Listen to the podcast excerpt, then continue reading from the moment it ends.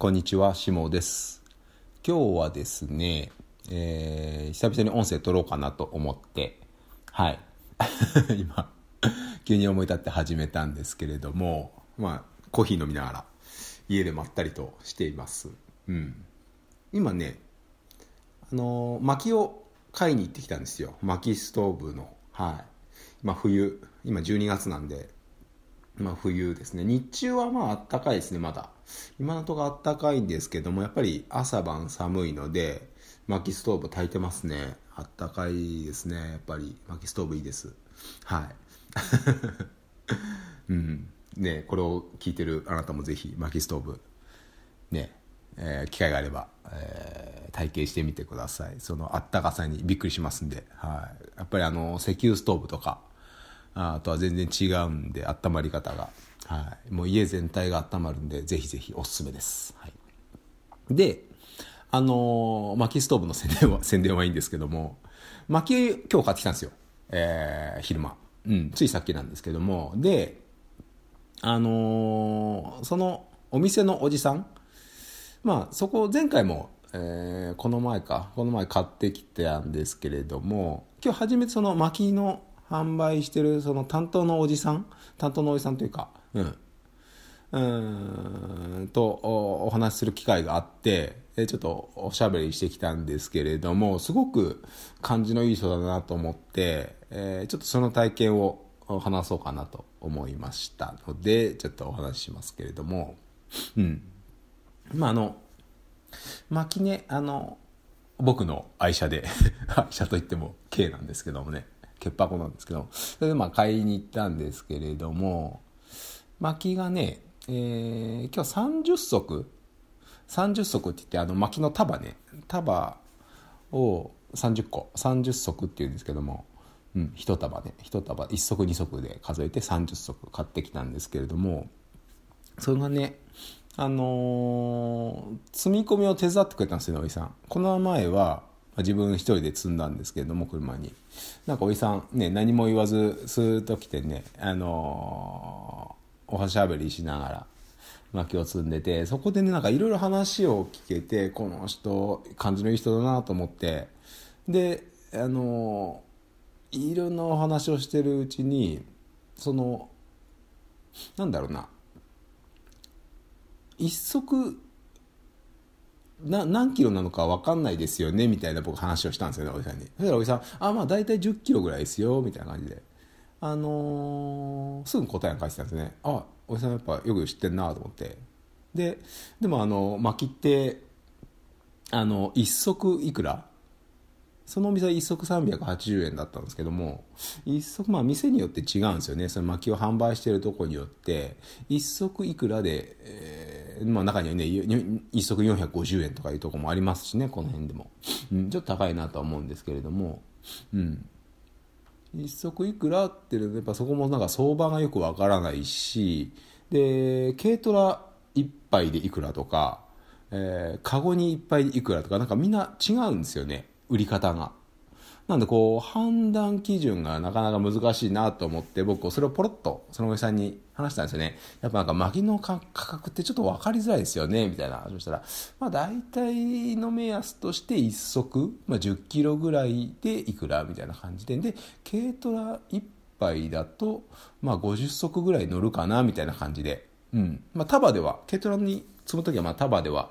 えー、まあ束にする一足二足でこう束にしてくれてる業者さんもありますけども、まあ、バラでね、そのままどさっと積むところもあるので、ちょっと分かりづらいんですよね。うん。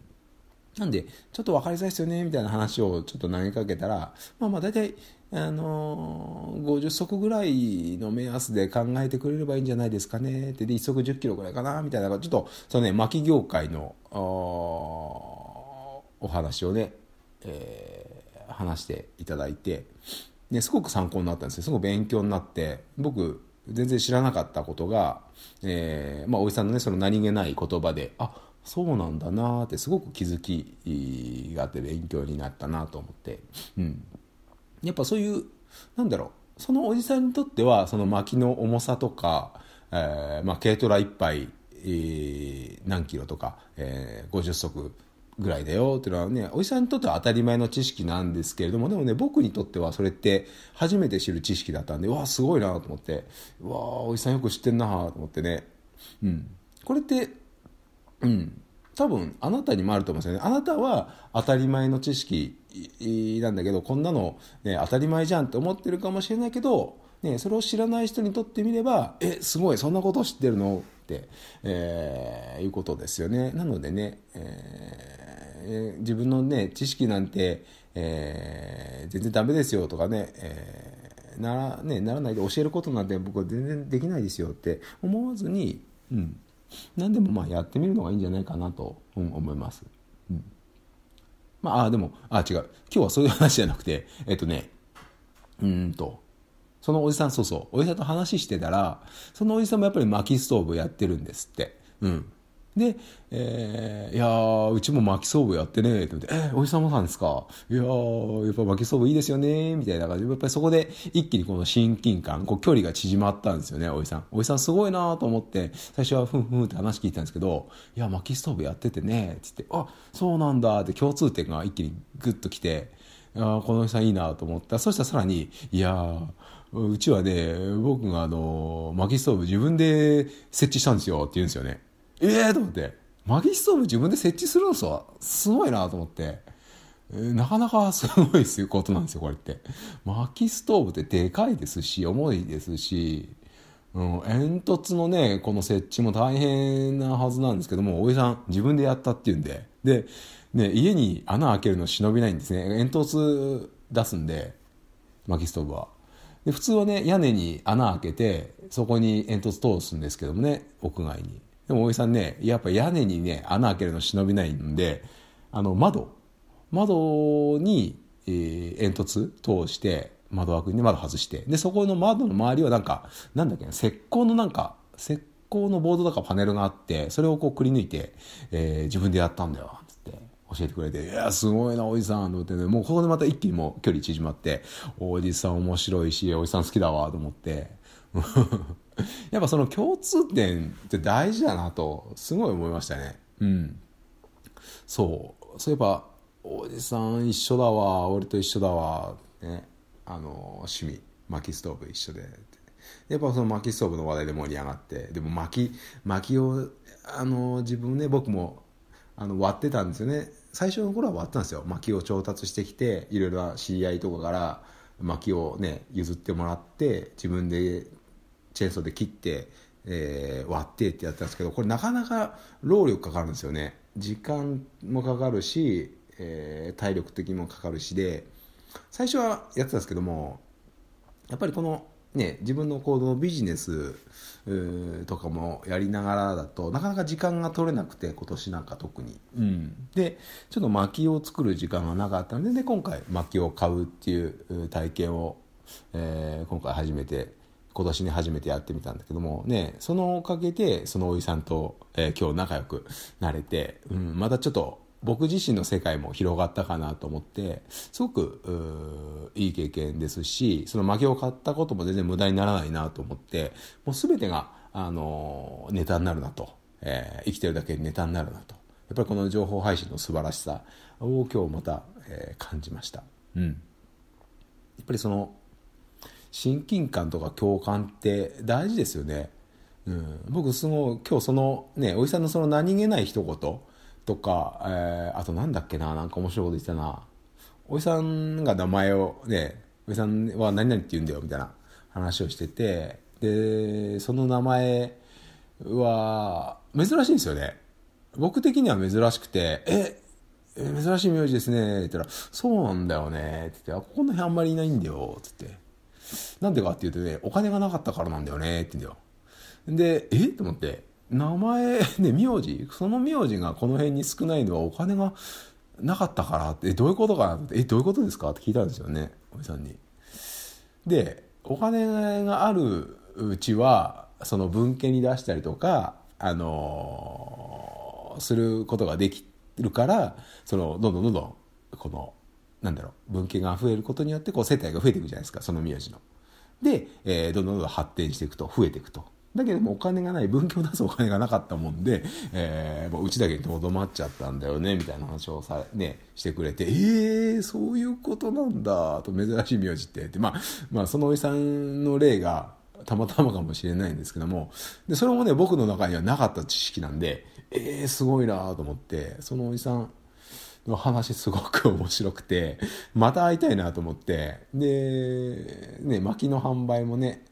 えー、今日まあ飛び込みで、えー、まあ前回と今回と買ったんですけども、で、そのおじさんに話を聞いたら、まあ予約販売もできますよってことなんで、あの、ぜひ予約させてくださいってことで、えー、来月のまた中頃に、えー、薪を買いながらそのおじさんとお おしゃべりしてこようかなと思って、あのー、一気におじさんのファンになっちゃいましたね。はい。またあの、このおじさんから買いたいなと思っています。うん。まああの、薪のねあの買う価格とかもまあうん、ちょっとあの決め手とかにはなるんですよね。やっぱりあの薪もね、燃やしちゃうんでね、消耗品なんで、まあできれば気持ち的にはね、なるべく安くあげたいなっていうのもあるんですけども、やっぱりまあ、うん、そのおじさんの人柄もいいなと思って、うん、やっぱり気持ちよく、やっぱり買い物したいじゃないですか。あの消費者側の視点としては。うん。やっぱり、あのー、安さも大事かな。いや、大事か、うん、どうだろうな。買う時ね、安いと嬉しいんだけれども、でもやっぱり判断基準ってそこだけじゃないと思うんですよね。すごく安くても、すごい対応の悪いお店からやっぱ買いたくないんですよね、僕は。なんか、イライラしながら買い物したくないですし、うん。やっぱりお金ってやっぱりこう、エネルギーの交換価値の交換なので、うん、あまりこのね、この人嫌だなっていう人とはやっぱり取引したくないのがまあ僕の気持ちなので、いくら安くてもね。うん。なのでやっぱりこう気持ちよく、えー、取引したいなと思いますし、自分のね、ビジネス、僕自身の商売、ビジネスも、えー、そういうふうにやっていきたいなと、気持ちよく、お互いがね、気持ちよく商売したいなと、えー、思った次第でございますと。うん。そんなわけで、えー、10分超えちゃいましたね。うん。まあ今日はすごくいい経験、えー、薪を買ったことによってすごくいい経験をして、薪のおじさんとも仲良くなれて、えー、超ハッピーな、えー、一日でした。えー、コーヒーもうまいです。はい。えー、今日の音声は以上になります。ありがとうございました。失礼します。